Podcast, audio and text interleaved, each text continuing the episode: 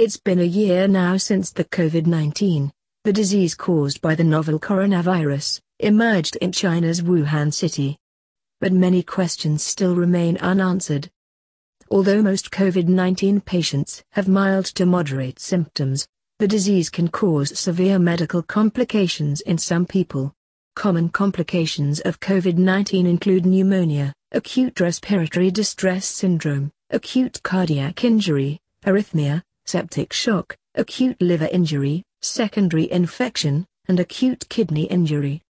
Some COVID-19 patients are also experiencing unusual complications, like Guillain-Barré syndrome, lacy purple rashes and silent hypoxemia or happy hypoxia. Happy hypoxia is one of the physiopathological characteristics of COVID-19 that has most baffled the scientific and medical community. For a normal person, the blood oxygen saturation level, the amount of hemoglobin carrying oxygen, is around 95% or more. Hypoxemia is a condition in which the blood saturation levels drop below 94%. Patients with blood oxygen levels below 90%, which is considered too low, may experience symptoms like shortness of breath and chest pain. They may need oxygen therapy. If blood oxygen levels continue to fall, their organs may shut down, which could be life-threatening. However, despite low blood oxygen levels, some COVID-19 patients do not feel any symptoms and feel fine, until eventually, they collapse. This unusual phenomenon gave rise to the term silent hypoxemia or happy hypoxia.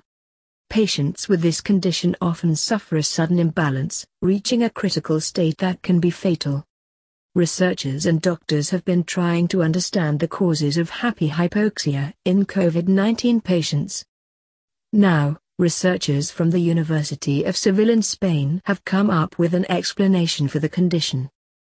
They say that infection in carotid bodies by SARS-CoV-2, the virus responsible for the pandemic, may be the cause of the decreased blood oxygen levels in many COVID-19 cases. Carotid bodies are sensory organs located on either side of the neck next to the carotid artery. They detect the drop in blood oxygen and send signals to the brain to stimulate the respiratory center. In their study, detailed in the journal Function, the researchers suggest that infection of this carotid body by SARS-CoV-2 in the early stages of the disease could alter its ability to detect blood oxygen levels, resulting in the silent drop in oxygen in the arteries. They have also found a high presence of the enzyme ACE2, the protein the coronavirus uses to infect human cells, in the carotid body. The hypothesis supports the use of activators of the carotid body independent of the oxygen sensing mechanism as respiratory stimulants in patients with COVID-19.